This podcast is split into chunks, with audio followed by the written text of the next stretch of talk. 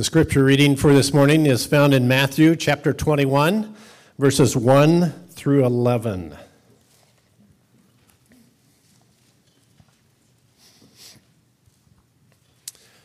Matthew 21 at verse 1. Now, when they drew near to Jerusalem and came to Bethphage, to the Mount of Olives, then Jesus sent two disciples, saying to them, Go into the village in front of you, and immediately you will find a donkey tied and a colt with her. Untie them and bring them to me. If anyone says anything to you, you shall say, The Lord needs them, and he will send them at once. This took place to fulfill what was spoken by the prophet, saying, Say to the daughter of Zion, Behold, your king is coming to you, humble and mounted on a donkey, on a colt, the foal of a beast of burden. The disciples went and did as Jesus directed them. They brought the donkey and the colt and put on them their cloaks, and he sat on them. Most of the crowd spread their cloaks on the road, and others cut branches from the trees and spread them on the road. And the crowds that went before him and that followed him were shouting, Hosanna to the Son of David! Blessed is he who comes in the name of the Lord! Hosanna in the highest! And when he entered Jerusalem, the whole city was stirred up, saying, Who is this? And the crowd said, This is the prophet Jesus from Nazareth of Galilee. This is the word of the Lord.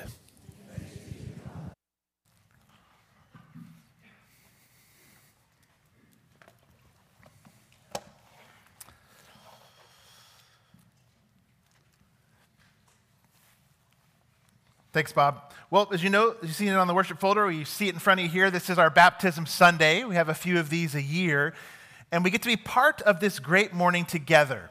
Now, as these individuals will come forward in a little bit, it is about them and their faith with Christ and what they're saying about Jesus and what God is speaking over them in this moment. But it's also for all of us today. As we watch these individuals profess faith and baptism itself signifying as a flashing neon sign about this individual person and all the benefits and blessings and riches that are found in Christ for them. It is a word picture of the gospel. We too, as a congregation, will be ministered uh, by baptism. Their baptism is a means of grace today. God's blessing upon this congregation as we gather today. Uh, you see the names behind me of our two candidates today Donna DeConing and Mason DeBruin, who will be coming up here in a little bit. Each of these individuals has attended a two session baptism class.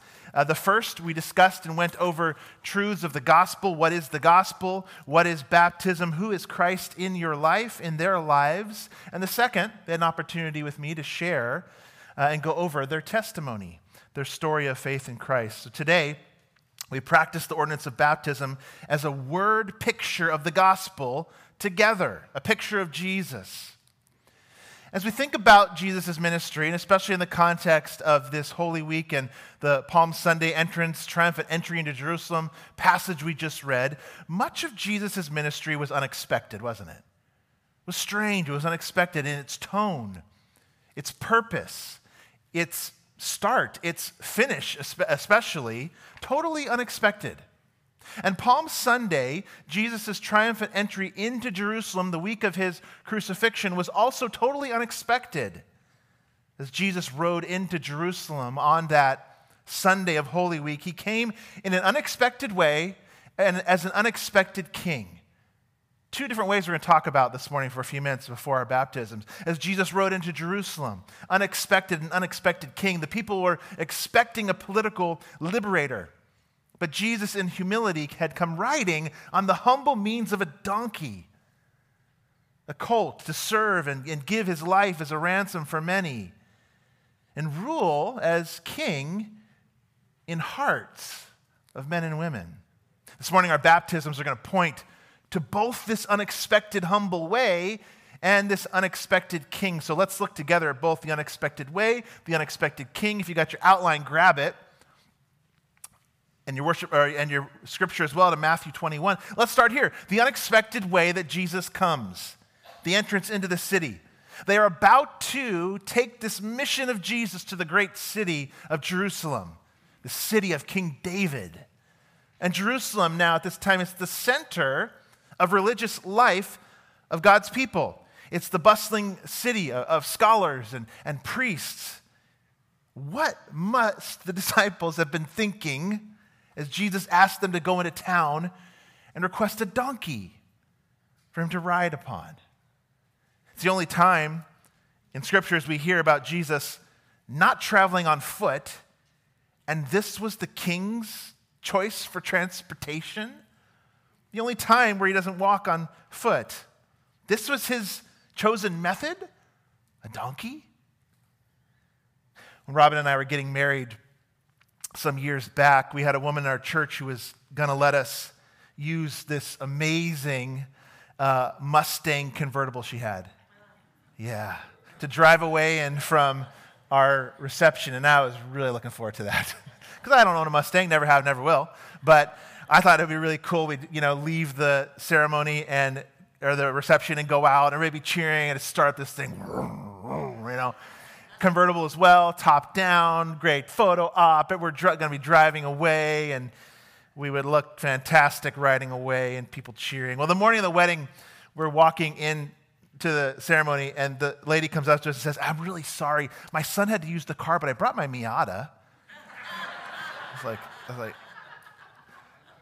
okay, man. So we went from this convertible Mustang to this tiny Miata, and it was tiny. I mean, Robin barely fit in with her dress was kind of spilling over the side. We had, you know, stuff in there. We are going to go away, and it was like just really we're stuffing ourselves into this tiny car. And as we drive away, everyone got a glimpse of the license plate that said, "World's Best Grandma." Man, that that that was really humbling to drive away in. Nothing against grandmas, but we weren't grandparents, and it was our wedding day. That was humbling. Well, here, the king of the earth, the creator of all things, he doesn't come in on a chariot, he comes in on a donkey. He rides in on a donkey. Way more surprising, actually, than what happened at our reception. Way more shocking because it wasn't who they expected him to be. Who do they want? He comes, he comes in this humble way, in this unexpected way of service and peace. This is who came. It wasn't who they expected, but he came in this unexpected humility to rule in this unexpected service and peace. He's fulfilling the prophecy, actually, of Zechariah. Look at verse 5 again with me. It says there, Say to the daughters of Zion, Behold, your king is coming to you. There's the word humble, and mounted on a donkey, on a colt, the foal of a beast of burden. Now, he clearly wants the people to see that he is their rightful king, but he's not the political Messiah they're hoping for. And his reign is going to be so different than what they had hoped for, so unexpected. The occasion of Jesus' entry into the town of Jerusalem, the city of Jerusalem, at this moment there's a really strong link in history for the Jewish people that we don't know, but it's good to understand. It helps us with the context. They were uh, in the midst of this celebration of a Maccabean feast. What is that? Well, the Maccabeans were these Jewish rebels that had ruled in Israel, that fought against the Greeks who were there and occupying in the early, like 160s, 150s BC, so before Jesus' life by defeating the Greeks. And after they had done that, they had this rededication of the temple that was there in Jerusalem. Why? The temple had been desecrated by a Greek ruler named Antiochus Epiphanes. And what had he done? He'd sacrificed pigs on the idol in the temple. And he'd taken some of the booths around the temple and he turned them into a brothel. And so they had regained the Jews, the temple, through these, these Maccabean uh, rebels and gotten it back. And so they rededicated it a few years after that in the 160s B, uh, BC. And it was around this time, there's a connection here as Jesus comes back into the city. And at this first rededication of the temple, history records, you know what they said? They were saying, Hosanna. And they were waving palms and branches in this first rededication of the temple. And so now Jesus comes into the city riding on a donkey, and, and what does Scripture tell us the people are doing? They're yelling out, Hosanna, and waving palm branches. Hosanna means save now. Save now. And now here's the picture now for us the setting. The son of David, the king, is coming into the king's town. The king and high priest, Jesus, is entering the city, and, and Israel was absolutely blind to the kind of reigning Jesus would do. It's clear in their response Hosanna and the palm branches, linking back to this first political liberation. They now wanted him to come in and kick out occupying Rome. Get him out of here now. Hosanna, save now. They wanted polit- political liberation now. And guess what? If Jesus had given them that kind of liberation, that kind of freedom, they would have been more lost than before. We talked about this in Joseph's story. Remember, if God would have saved him from the pit he was in, he would have been lost in a much more profound way. The Jews needed saving, not just from the Romans, they needed saving from, from sin and death, even greater problems than Roman occupation. And if he would have just delivered them from Rome and left them in their sin and death, they would be much more profoundly lost. They didn't know what they needed. And Jesus comes in so humbly on this donkey to do that and to serve them by giving his life for theirs on the cross and bring them peace with God that they never would have experienced. He just let them know this in the previous chapter, too. Matthew 20, 28. Even as the Son of Man came to be, not to be served, but to serve and to give his life as a ransom for many. So he comes in this unexpected way as the true king, with an unexpected mission as the true king. Let's look now at the unexpected type of reigning he was going to do. Quickly, we'll go through these, these few points. The unexpected king, not political, but of hearts and lives. The humble mission was actually, as he came riding in on the donkey, was actually so much greater than they could realize. As he sat on that donkey, he would soon be hanging on a cross a few days later for them. He was going to defeat their greater enemies and not just rule one small corner of the earth in Jerusalem, but a new, eternal kingdom, an eternal ruling that would stretch over all ages and all people groups. He was going to build a gospel kingdom, not just a heaven, earthly kingdom, but a gospel kingdom. And baptisms, which we're going to see today, they point to this humble mission of Jesus and how it was accomplished. So, how did he do it? How did he liberate these captive citizens? And, and how does baptism show us this? Let's look at it this morning. Well, who was he coming to save? Was it an ethnic group uh, enslaved to an occupier? No. He was coming to free those who were born as captive, captive citizens of a dead end kingdom. That's who he was coming to liberate. Captive citizens of a dead end kingdom. If Jesus would have just freed them from the Roman Empire, what would have happened? Some other empire would have come along at some other time and some later date, as we know they did in AD 70, and, and occupy again. No, they had a greater liberation they needed from the law and from sin. This is the state of humanity. We are all captive under law and dead in sin. No one is born neutral. No one. No one is born neutral. There's no, there's no gray zone when it comes to humanity. You are either, as the, as the Bible says, born dead in your sin or have been made alive by the Holy Spirit through the gospel of Jesus Christ through his work. There's no mushy middle, there's no neutral gray zone. There's only two kingdoms Christ's kingdom and the kingdom of the world. Scripture tells us we're all born into this world spiritually dead in sin and unable to keep God's law. In Galatians 3, Paul writes this Now, before faith came, we were held captive under the law. There's that captivity. Imprisoned until the coming faith would be revealed. So then, the law was our guardian until Christ came in order that we might be justified by faith. Paul writes to explain to us that we are born as, as, as captives to something much greater than Rome much greater than any other ruling political party we might not agree with. We are born captive to something much greater the perfect holy law of God and a perfect holy character.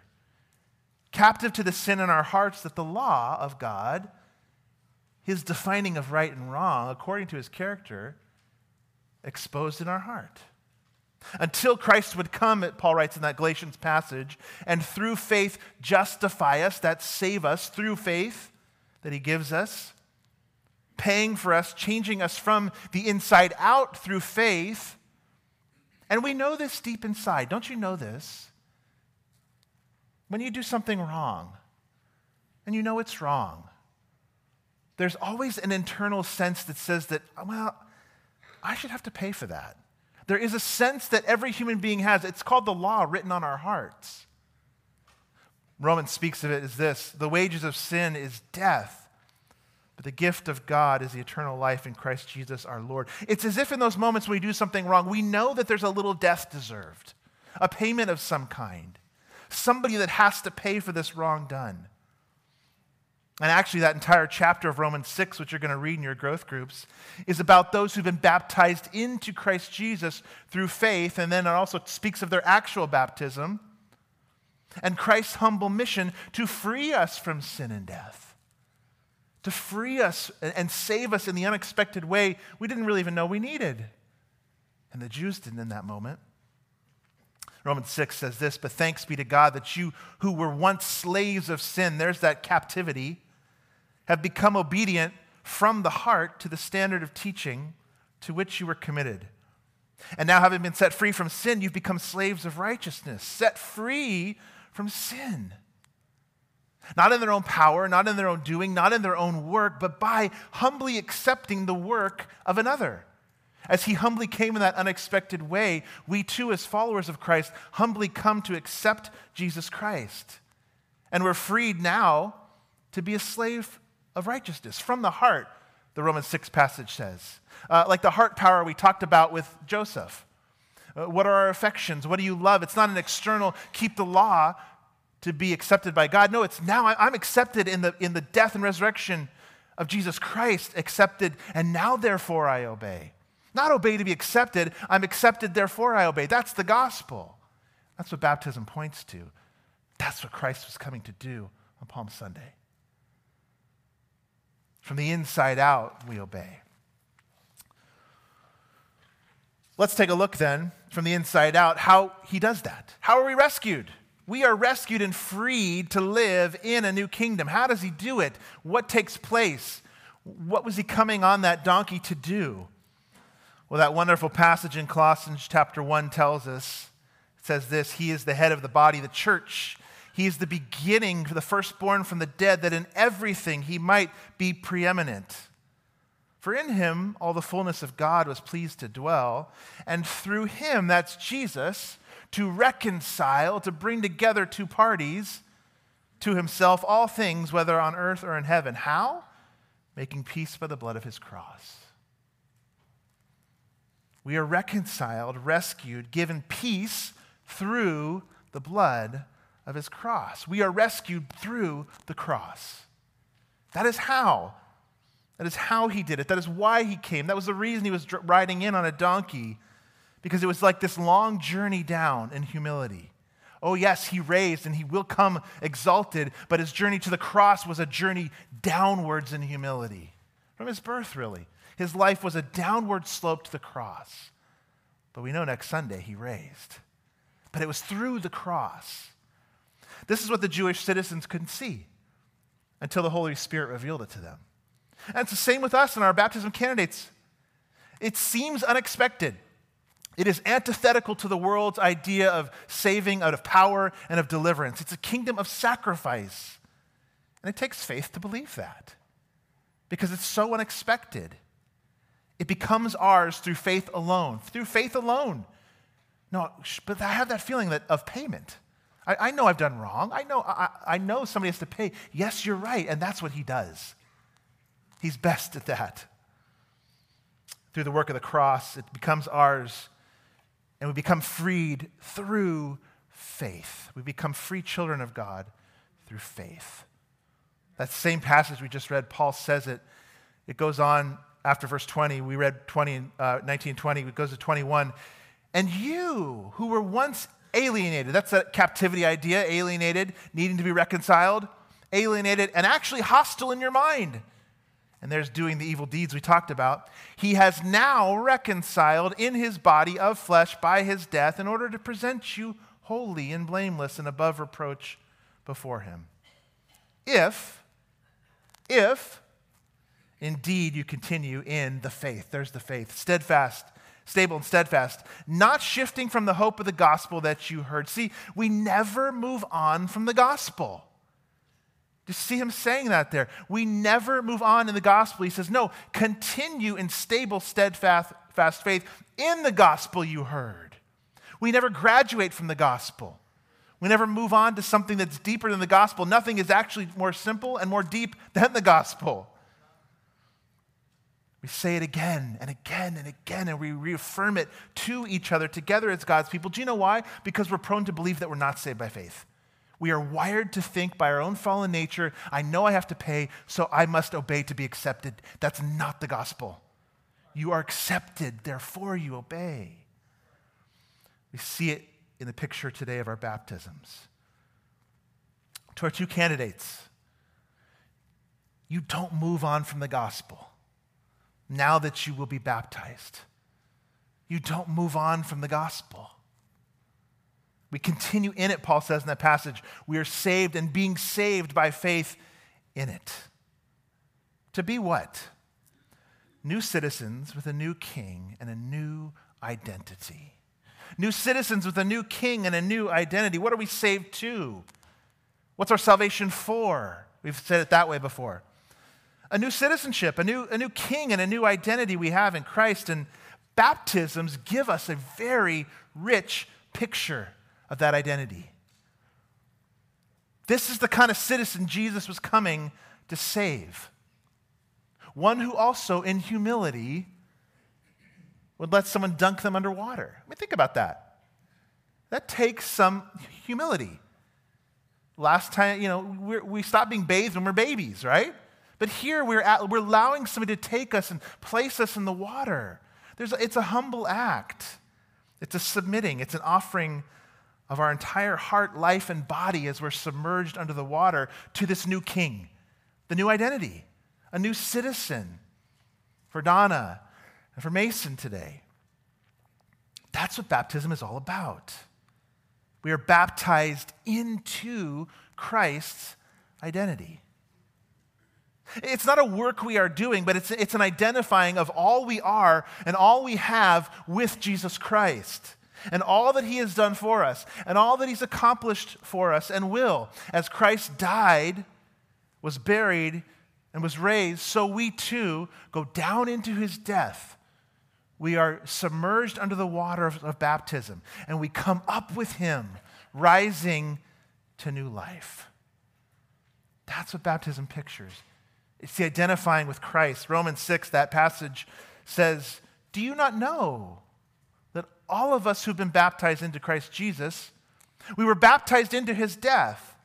We were buried, therefore, with him by baptism into death, in order that, just as Christ was raised from the dead by the glory of the Father, we too might walk in newness of life. And this new identity we all share is not one of political affiliation or ethnic affiliation, as they were hoping for on Palm Sunday, but one of spiritual rebirth, a new identity with a new King Jesus ruling and reigning in our hearts and lives. We become one with the church in Christ. One with the church in Christ. That's part of that new identity. One new people made not by a sword, which maybe they were thinking Jesus would do not by might, not by power, not by words, not by weapons, not by money, and surely not by popularity. He's about to hang on a cross. But one new people, the church in Christ. Paul writes in Ephesians, there's one body and one spirit, just as you were called to the one hope that belongs to your call, one Lord, one faith, one baptism, one God and Father of all, who's over all and through all and in all. We are one in Jesus, his body. And our Lord came riding on a donkey in an unexpected way to be an unexpected king of hearts and lives. So we get to see that now. We get to picture that now in our two candidates. We get to hear their story and how they are identifying with this humble act of Jesus and this king that was unexpected as they come to the waters of baptism in a humble way themselves. So let's welcome up our first candidate, Donna DeConing. You want to come up front? Let me grab the mic for you as you come on up.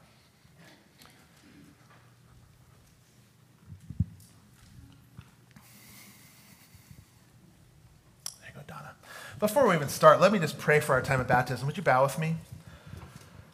Christ, you came as this humble king in this unexpected way. We ask you now to be here even in an unexpected way of blessing and grace. May these baptisms be a, means of grace not only to Donna and Mason, but to us as well. Bless this time, we pray. Calm any nerves they may have and bring us to the foot of the cross to these waters, we pray. In Christ's name, amen.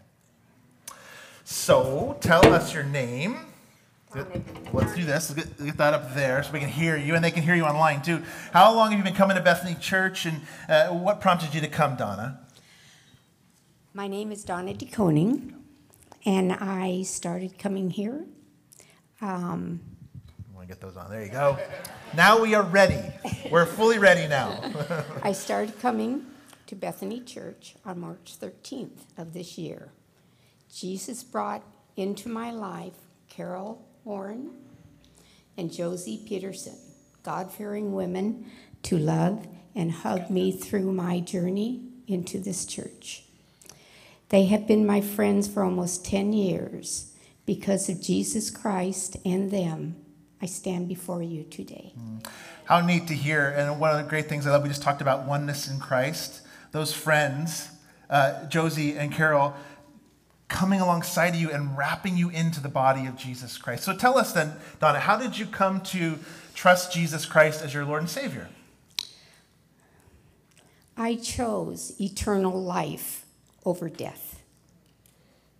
Walking away from earthly things and embracing my inheritance with my Lord Jesus Christ. I walk in the light because Jesus Christ gave us amazing grace faith, love, the way, the word, and the truth.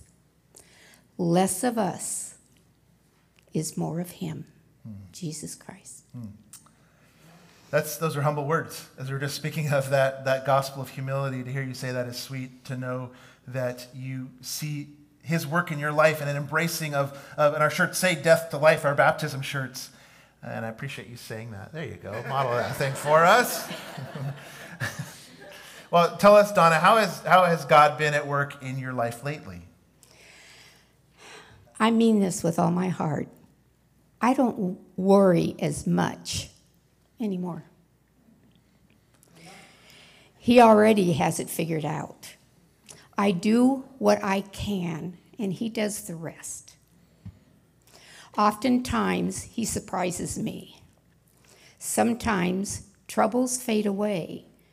What I have found is I don't like the drama associated with being in charge. That's good. I like that. So let I like that. Let go. let go. I don't like the drama associated of being in charge. That is actually a really interesting, kind of brilliant way to say that. I might steal that. Is that okay, Donna? Yes.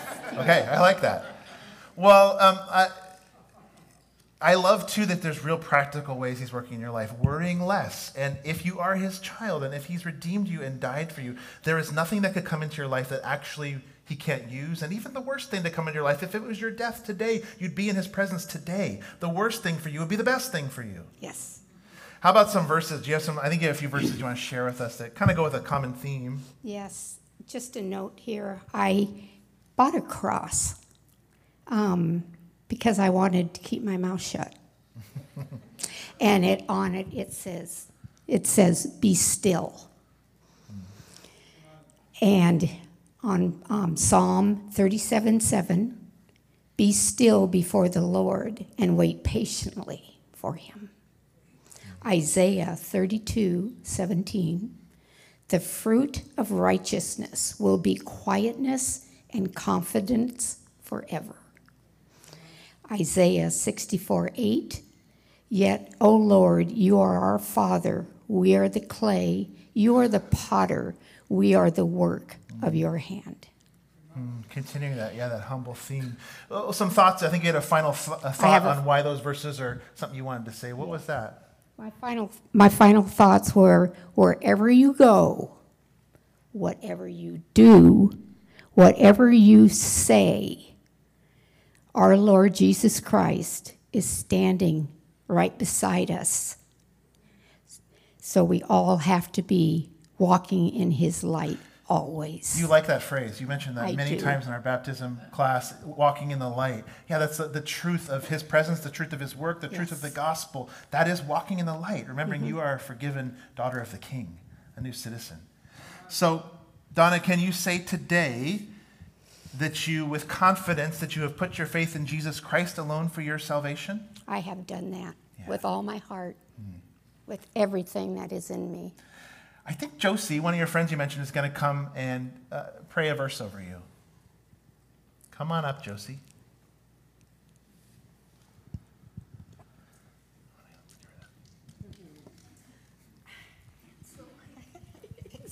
Yeah, go ahead, go ahead. Yeah. I'll hold this for you. I've known this lady for 10 years and ministered to her for so many years that I am so glad that the Lord opened, uh, that she opened her heart for the Lord. And the Lord gave me a scripture for her this morning, and it's a promise. And it's in um, Philip 1, Philippians? Philippians, yeah. Philippians 1 6. He says, Be confident of this, that, who, that he who began a good work in you will carry it on to the completion until Jesus Christ. Mm. And he's going to hold you tight and hold your arm mm. and your hand. You just keep following him. Let's pray for Donna. Lord Jesus, we pray a blessing upon her right now as she heads to her the baptism waters. May you bless her and hold her tight and give her the assurance that this step of obedience is walking in the light. And we love hearing her humble words and her testimony of trust in you. So it's in your name we pray now, a blessing upon her life. Complete the work that you have started. Keep her faithful until the day of your return. And all of us we pray. In Christ's name, amen. Praise the Lord. Pastor David around. There he is, right there. He's going to help me.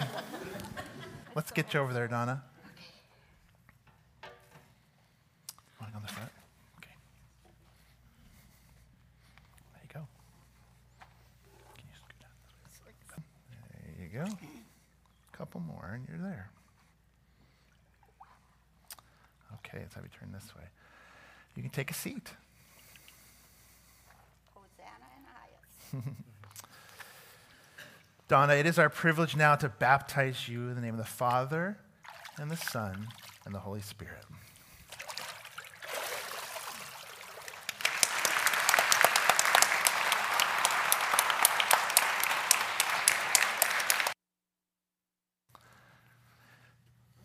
Mason, where are you? Come on up front. It's great, Donna.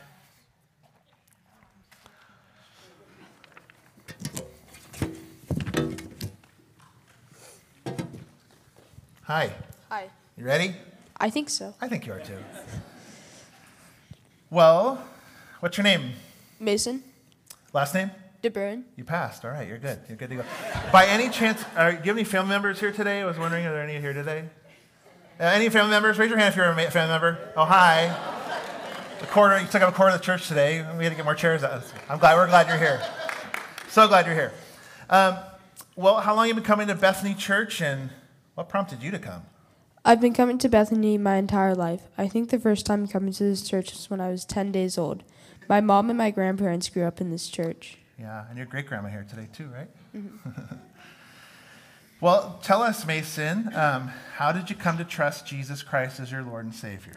I don't really remember a time before. I grew up coming to church here my whole life. I've been surrounded by family that believes in Jesus. I remember going to Sunday school and learning from my great great aunt Bev about the gospel. By six years old, I felt like I had enough information about Jesus and knew in my heart I wanted to accept him. My mom and I talked about it, and we prayed together sitting at the edge of the bathtub in her bathroom. And how old are you now? 12. It's like ancient, years ago. Half your life ago. Yeah. Half your life. Well, that's amazing. And you know, that's the, uh, a story of many kids that grow up in Christian homes talking with mom or dad and, and, and hearing about the gospel, and even at a young age, feeling like you said, like, I knew enough to be able to accept him. But the great thing is, Mason, you now get your whole life to explore that and to grow in that and to know him more and get deeper with him. We just talked about it, and we don't move on from the gospel, right? That'll be the thing he wants to grow in you and see in you for your entire life. Um, it's, maybe it starts at six, but it goes on. Yeah. How has, maybe tell us, how has God been at work in your life lately? You've got some neat thoughts about that. I feel like I've gotten a lot closer to God in the last couple of years. I started attending youth group last summer and had the opportunity to go to summer and winter camp. With these experiences, I've really started to understand how and why God is so important in my life. I fully understand that walking with the Lord means I have eternal life and receive this through faith alone. When I sin, I have instant regret because I know that in my heart I'm going against what Jesus Jesus wants. But I also know that I will never be without sin.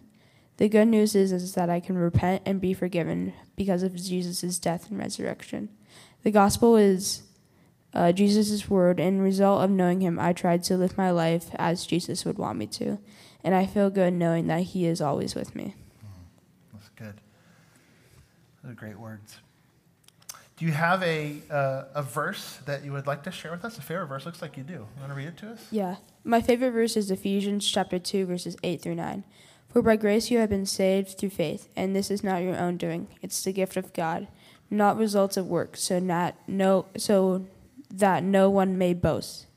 Why that verse? Why is that verse important to you? This verse is important to me because it reminds me that the grace is God's gift. I don't have to do things to have Jesus. I just have to accept him and trust him. It's that simple. Yeah, it is. And we talked about that today. We are uh, accepted to obey. We don't obey to be accepted. We're accepted. And now, therefore, as you even wrote, How's God been at work in my life?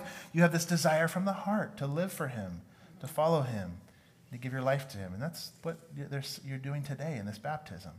It's trusting Him with everything you are. That's why we're dunking you under entirely. It's a symbol of all of you your heart, soul, mind, body. Um, so, Mason, then, as we before we pray and head into the water, can you say with confidence today that you've put your faith in Jesus Christ alone for your salvation? Yes. Excellent. I think we have a couple of family members coming on up. Mike and Stephanie are coming up, mom and dad, and Brody there. And I think uh, Stephanie's going to pray for Mason. So let's do that now. So, God, we just want to thank you for Mason. Thank you that you have drawn him near to you and led him to understand what it means to walk with you. We pray that Mason continues to grow in his relationship with you and continue to seek what it means to have a personal relationship with Jesus. May Mason be an example of godliness to those around him.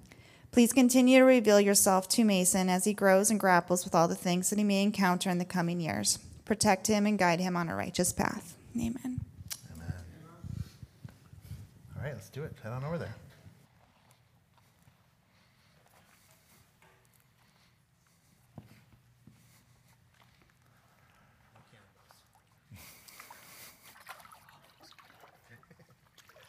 Said it feels good. It does. It's warm. you can just stay. You want to stay? We'll leave, leave you here and we'll all go home. And all right. Well, it's our privilege now, Mason. You want to put your hands over here? Shoulders. There you go. It's our privilege now to baptize you in the name of the Father, the Son, and the Holy Spirit.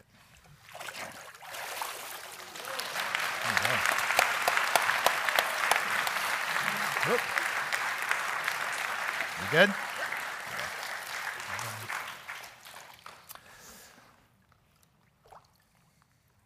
Let's give both of them a round of applause for, for everybody.